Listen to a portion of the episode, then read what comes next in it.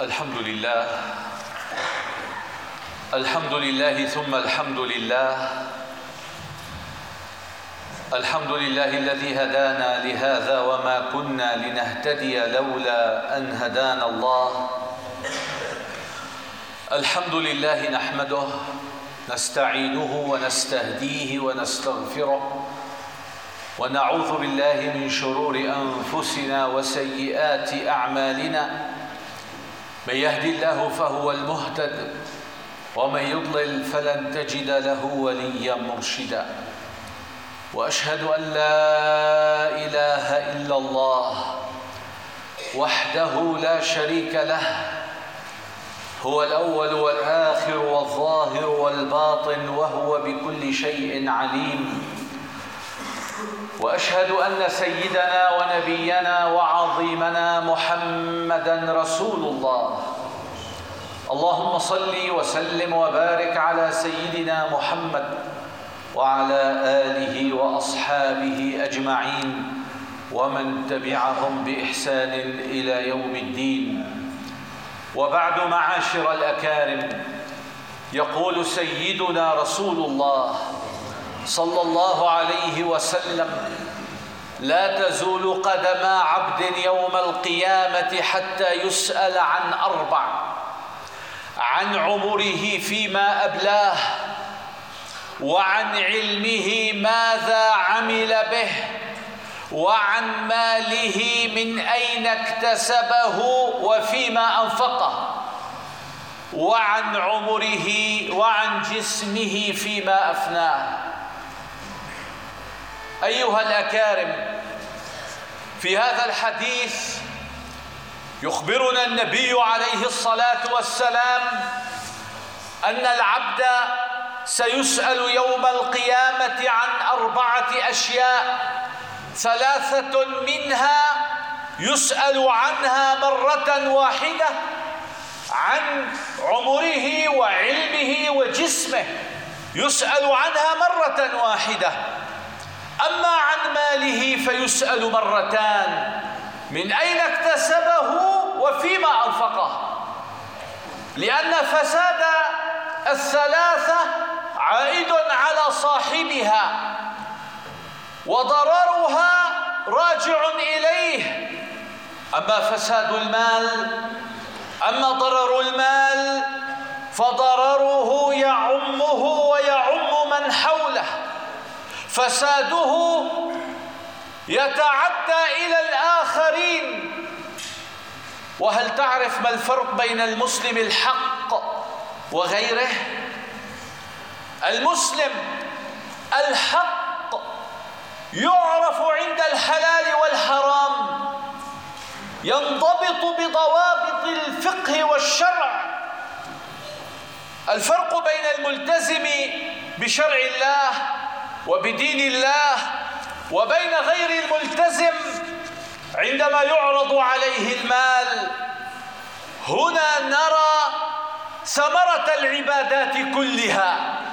ثمرة الصلاة والصيام وقراءة القرآن تعرف في المال هل صاحبها وقاف عند حدود الله في المعاملات المادية؟ لماذا هذا الكلام؟ لماذا هذا الموضوع في هذا اليوم بالذات؟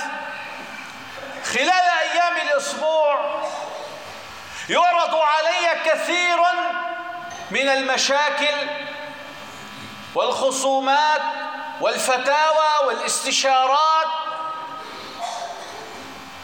في جميع أنواع الأحكام.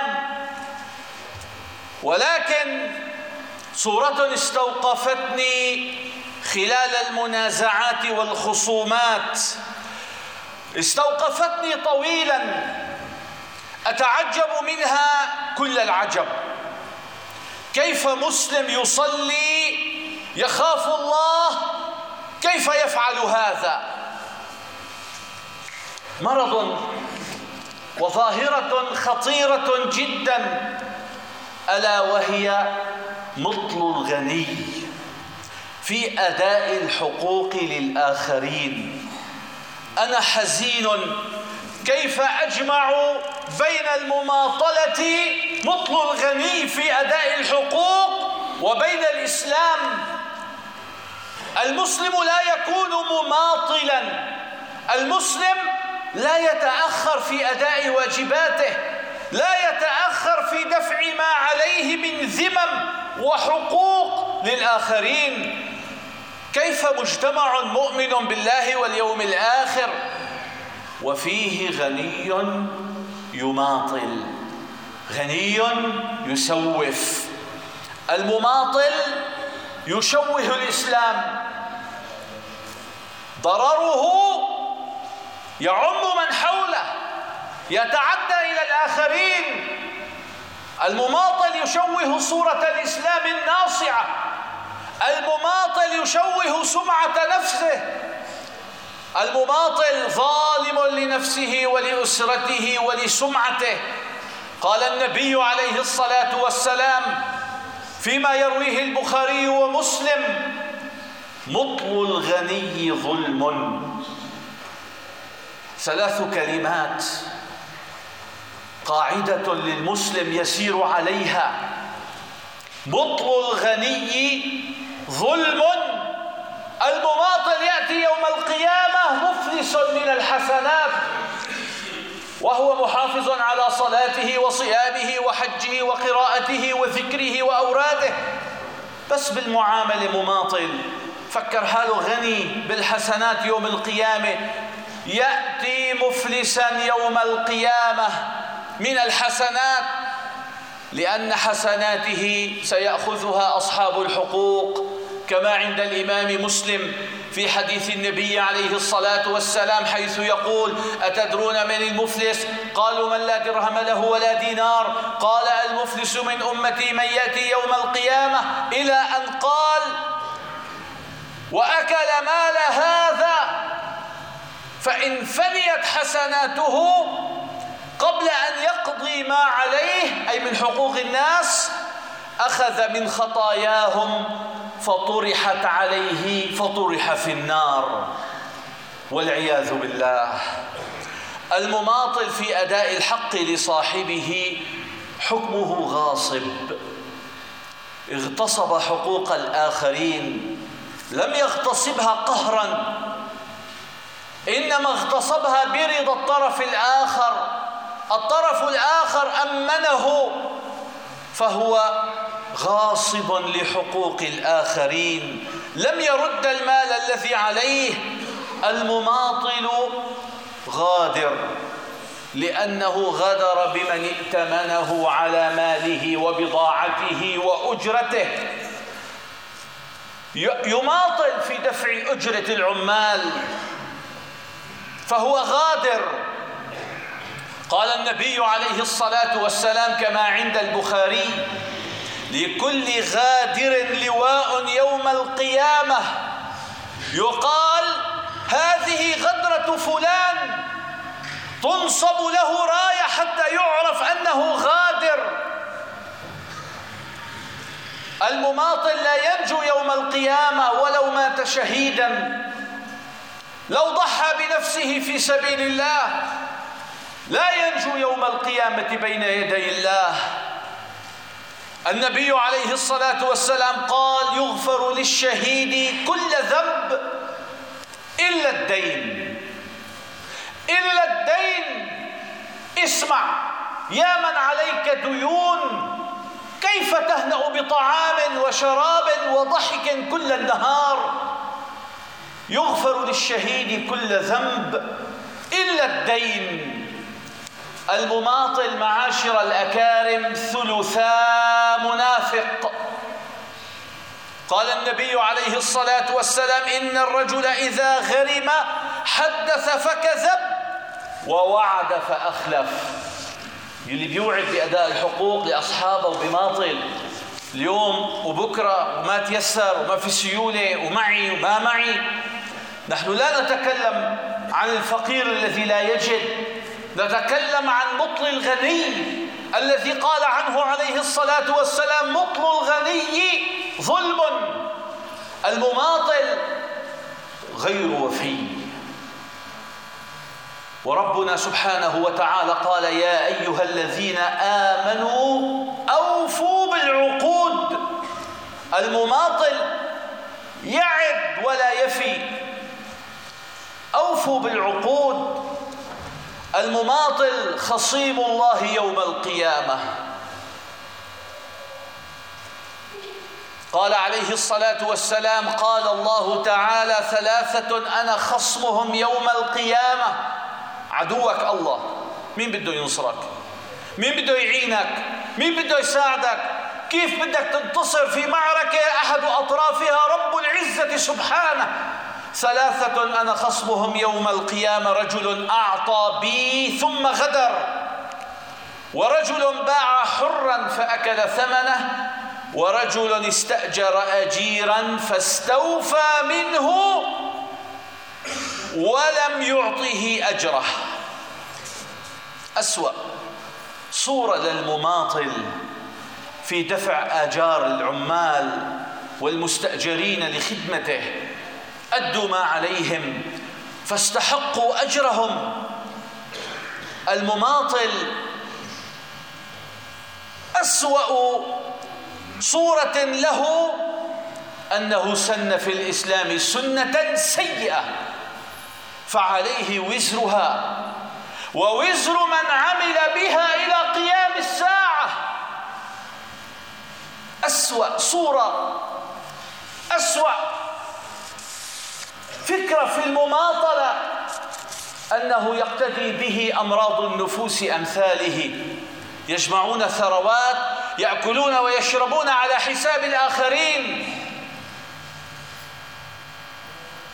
والشيطان يؤزهم إلى الحرام أزا. اللهم إنا نعوذ بك من الحرام ومن أولاد الحرام ومن المال الحرام اللهم ارزقنا حلالا واستعملنا صالحين.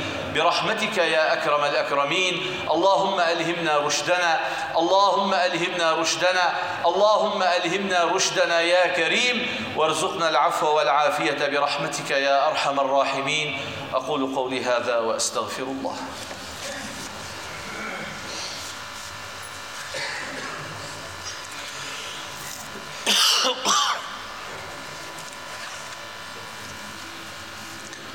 الحمد لله حمدا كثيرا كما أمر وأشهد أن لا إله إلا الله وحده لا شريك له إقرارا بربوبيته وإرغاما لمن جحد به وكفر وأشهد أن سيدنا ونبينا محمدا عبده ورسوله وصفيه وخليله خير نبي اجتباه هدى ورحمة للعالمين أرسله أرسله بالهدى ودين الحق ليظهره على الدين كله ولو كره الكافرون.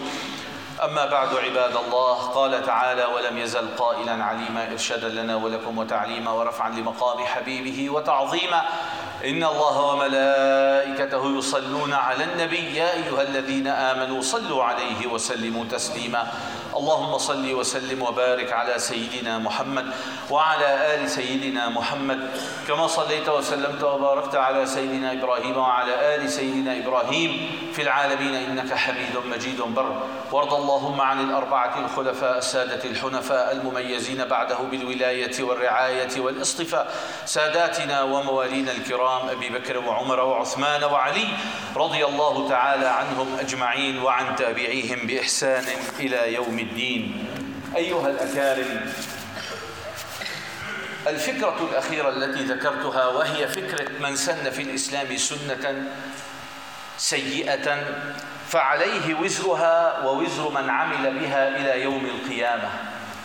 والشيطان يزين لأوليائه الباطل حتى يرونه جميلا محبوبا مرغوبا فيه. من المماطلة ومن تجاوز الحقوق ومن أكل أموال الناس بالباطل. وعلى المسلم أن يقتدي بالعلماء العاملين. وكل واحد منا يعرف الحلال من الحرام. ولو أردت أن أسرد على حضراتكم قصص الورع عند العلماء قصص التقوى عند العلماء. والله شيء يدعو للذهول. أسوق إلى حضراتكم قصة عن شيخ المشايخ إمام المحدثين في الديار الشامية بدر الدين الحسني رحمه الله. كان السلاطين يتمنون لقاءه. الملوك تتمنى الجلوس معه. هذا الرجل كان سيدا من سادات أهل الشام اشترى بيتا في دمشق بالدين وكان متفق مع صاحب البيت وهو أحد محبيه. متفق معه أن يسدد له ثمن البيت بالأقساط الشهرية. وحان موسم الحج. أراد الشيخ أن يحج إلى بيت الله الحرام.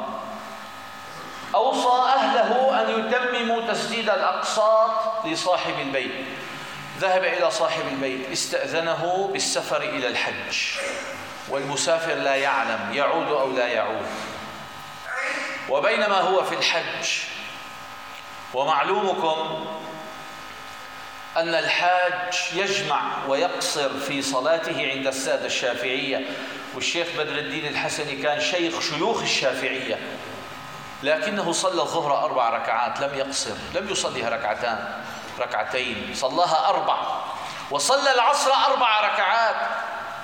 إخوانه وتلامذته ومحبوه ومرافقوه قالوا له يا سيدنا عند الشافعية يستحب لك أن تقصر من السنة أن تقصر الصلاة وأنت صليت الظهر أربعة والعصر أربعة وعند الشافعية يستحب لك أن تصليها اثنتين اثنتين قال نعم ولكن الشافعية يشترطون أن يكون في سفر طاعة لا سفر معصية.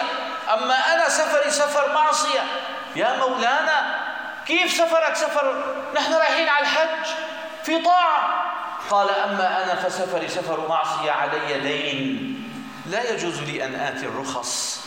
اشترط الشافعية أن الرخص من طاعة الله لا تنال بمعصية الله. أنا علي دين فلا يجوز لي ولا يسن لي أن آخذ بالرخص عند السادة الشافعية لأني لم أتمم أقساط البيت. كم نحن بحاجة إلى أمثال هذه القدوات في مجتمعنا؟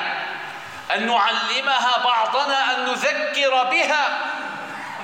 وكم أستحي من رجال نجلس معهم يعلمون بعضهم البعض الحرام. يحثونهم عليه. لا تعطيه ربيه. وفلان لا توفيه. نيمه سطحه اتركه. اجله. ماطله.